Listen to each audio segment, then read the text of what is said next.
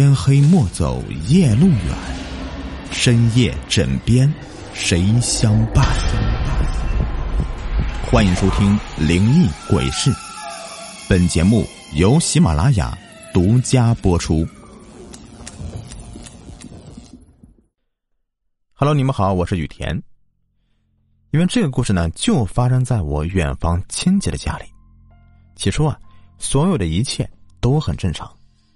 但当奇怪的事情降临之时，我才发现呢，这个事情远没有表面上看起来那么简单。我记得那个冬天特别的冷，刚入冬没多久，天上就飘起了鹅毛大雪，刺骨的寒风像是一个不速之客，光临了这片广袤的大地。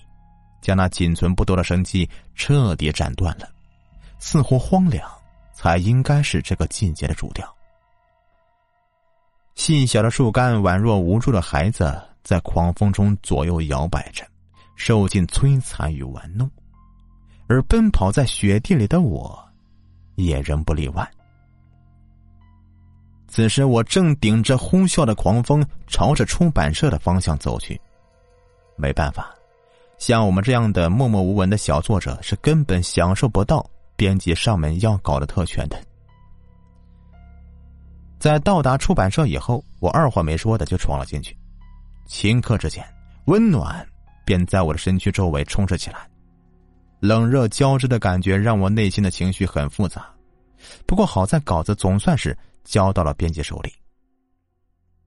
然而，就在此时，我却接到了父亲的电话。说是最近要我和他一起去一趟东北，因为二叔家的孩子不在了。我当时听到这个消息，我整个人立刻就懵了。二叔家的孩子，我记得才刚刚八九岁呀，为何会突然不在了呢？而当我询问父亲缘由的时候，父亲却只是支支吾吾的，没有答复。不过看父亲的状态。这孩子的离世应该没有表面上看着那么简单，所以我在回家之后就立刻订了车票，并于当晚和父亲一同赶往东北。值得一提的是啊，我二叔他们住的山村因为某些特殊的地势原因，导致村子还仍旧停留在旧时代的模样。古朴的瓦房搭配上砖土垒起来的围墙，竟在冥冥之中。勾起我对儿时的回忆。在儿时过年的时候，我经常会来这个地方，每次二叔啊都会准备一大堆的炮仗给我玩。不过，自从我被炮仗炸崩了手以后啊，就再也不碰这个玩意儿了。而随着父亲工作的远调，彼此间呢就拉开了上千公里的距离，所以慢慢的我们之间的联系也就少了，只是偶尔几年会见上一次。在抵达村子以后，我们便立刻朝着二叔家赶去。能看到，现在他们的屋外已经是挂满了白布条了，花圈一个一个的在围墙外面静静的靠着，仅此便已经凸显出了哀凉的气息。不过，值得我注意的是啊，在花圈两侧的黑色悼念条上，应该会写的是谁送的。可眼前摆放的这十几个花圈上面，却没有写上一个名字。起初我只是以为是还没有来得及，可后来我问了父亲之后啊，才知道，原来这个位置是故意空下来的，为的是避开眉头。因为这一次二叔家走的人呐不同寻常，白发人送黑发人，所以很多事情都会和普通的白事有所差别。也别闲着，赶快去帮你二叔家买点东西。我到后面去看你二叔咋样了。我到现在都能清晰的记得父亲走向后院时的背影，是那么的沉重。可想而知，这一次事情的打击也不小啊。然而，怪异的事情就在父亲离开后不久发生的。记得。那是在出殡前的凌晨，家里人呢坐在灵前守夜。长明灯的光泽在这寂静的夜色中显得特别的刺眼。大门外面，刺骨的寒风仍旧在呼啸着，但是让我感到很奇怪的是，不论这风怎么吹，摆在死者遗像旁边的两根蜡烛的火苗却纹丝不动，就好像是在火苗的外侧有一层看不见、摸不着的护照一样。而我则推了推旁边的父亲，并抬手指着远端的蜡烛：“爸爸，你看，那蜡烛。”话还没说完呢，我则赫然看到远端那两根蜡烛的光泽，居然变成了妖异的暗绿色，并且在火苗摇曳之间，竟突然转变成两只诡异的绿色眼睛。这只眼睛就直勾勾的盯着我，看得我是心里直发毛。而现在的爸爸却不知为何，竟立刻垂下头，便说道：“赶紧睡会儿吧，别瞎看了，明天还有事呢。”父亲的话刚说完，我则赫然听到了，在院子里响起了婴儿的啼哭声，声音是尖锐刺耳，听得我浑身汗毛耸立。这大半夜的，谁家小孩会跑到二叔家院子里来呀？诡异之间，我的身体是竟不由自主的站起来，可是就在这个时候，父亲却一把拽住我。没事，别瞎看，赶紧睡觉。明天还有别的事情呢，听不明白吗？父亲第一遍说的话我没有在意，但是当他第二次重复以后，我这才发现，父亲是话里有话，所以立刻坐回到沙发上，脑袋像父亲一样垂了下去。说来也怪呀，在我坐回沙发上那几分钟以后啊，那个婴儿的哭声。则缓缓的消失了，这下子我整个人就像是掉进冰窟窿一样，开始胆怯的抖起来。有的时候呢，人就是经不起琢磨，特别是这种说不明道不清的这样的事情。听父亲后来的解释，原来那个出现在院子里的声音不是婴儿哭，而是猫的叫声。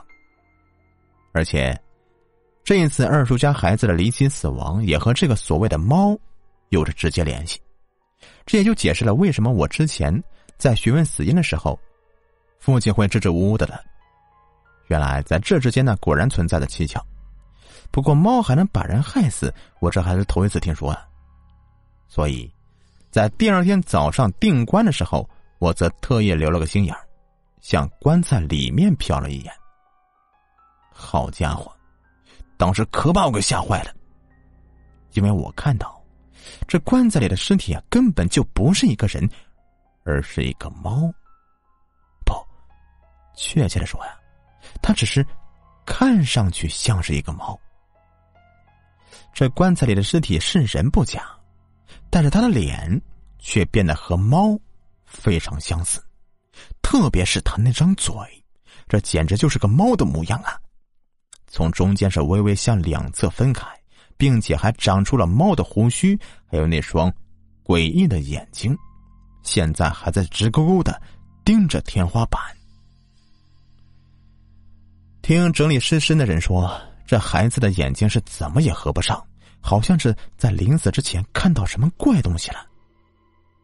而我到这里，则赫然想起，这双死不瞑目的眼睛，不就是昨天晚上在暗绿色的烛光中？若隐若现的那双盯着我看的眼睛吗？难怪昨天晚上父亲让我别瞎看，原来根源在这里。如果是这样的话，那么昨晚出现在院子里的猫叫声，岂不是也和这个事有关吗？如果这只是怪事的开端的话，那么接下来所出现的才是整个故事的高潮呢。我记得当时在定棺之后，村中来了一男一女两个大仙。听说村子里遇到怪事啊，都是靠这两位出手的。而现在他们则是拿着笔在死者的棺材上面乱七八糟的画了起来。然后呢，还拿一碗红色的东西在棺材上面呢撒了三把。在此之后，还有一系列非常繁琐的步骤，这具体的我也记不太清楚了。我只能记得从始至终啊，与死者有关的人呐，都是跪在门外的。没错，即便是身为父母的长辈也是如此。听这两个大仙说呀，这是对死者的某种尊重。这具体“尊重”二字里面究竟含有多大的意思，我也就不得而知了。这个呢，也并不是我所关心的重点，因为现在我将注意力扭到棺材下葬的步骤上面了。这相信下葬很多人都曾在现实中或者网上见到过吧？就是说埋的时候啊，棺材是呃被平着放到这坑中的，而二叔家的孩子，这颗棺材却是。竖着下葬的，头朝下，脚朝上。当地人称啊，这为竖葬。我曾听说过所谓的蜻蜓点水穴啊，在下葬时候啊，就是采用这样的方式。但这个地方有所不同，因为这个孩子是被脏东西缠上以后横死的，所以说必须要用这样的方法来镇住他身体里的邪气，否则的话，家里的人呢势必会受到牵连的。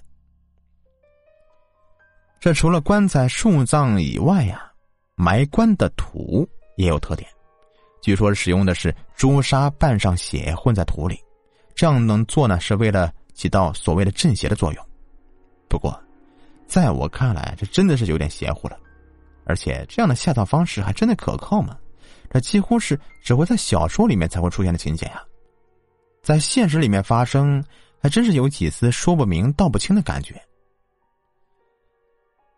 下葬完毕以后，我们全体一直在山上等到中午，这才回去。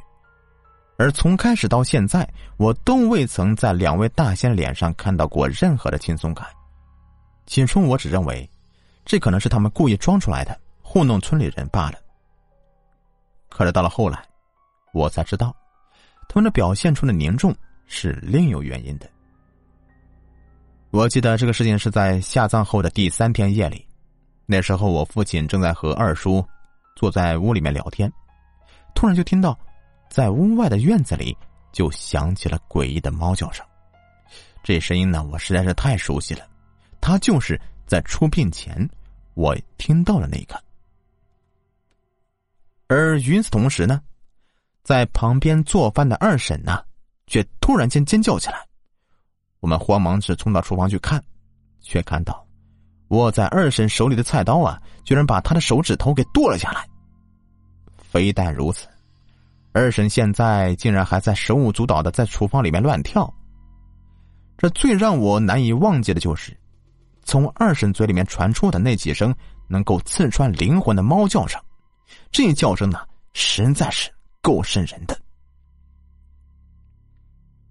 知道事情不对了，二叔立刻让我父亲去把大仙找来。而我则和二叔留在家中，控制住二婶。说来也怪呀，这平时没啥力气的二婶，现在居然连我们两个大男人都快按不住了。要不是听到怪声的邻居跑过来帮忙，还真不知二婶呢做出啥怪事来。而在大仙赶过来以后啊，一看二婶的状态，则立刻变得脸色阴沉。哎呀，你家孩子的坟让人给动了。快走上山看看！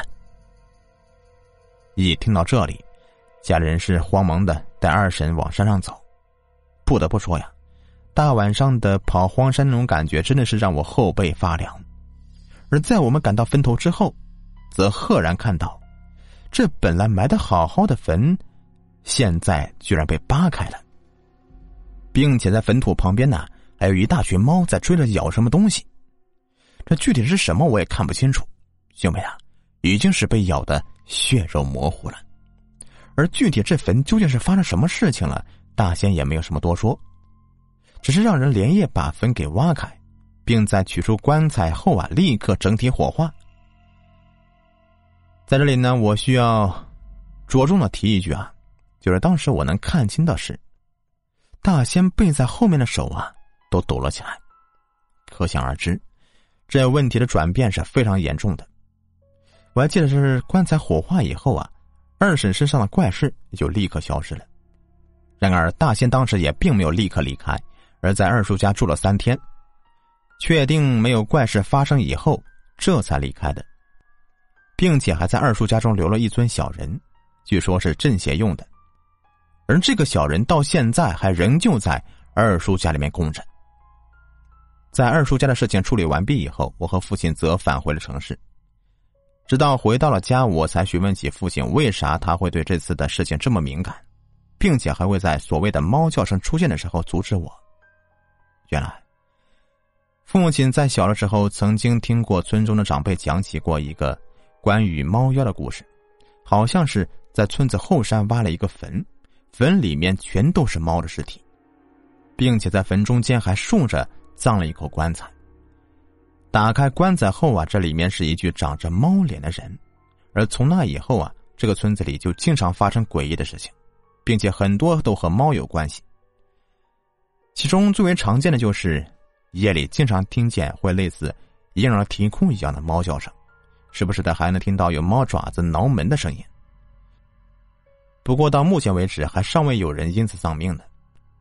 而二叔家的孩子是第一个。具体在这里面究竟有什么特殊原因，我父亲呢也不太清楚。好了，这个故事呢就说完了，感谢您的收听。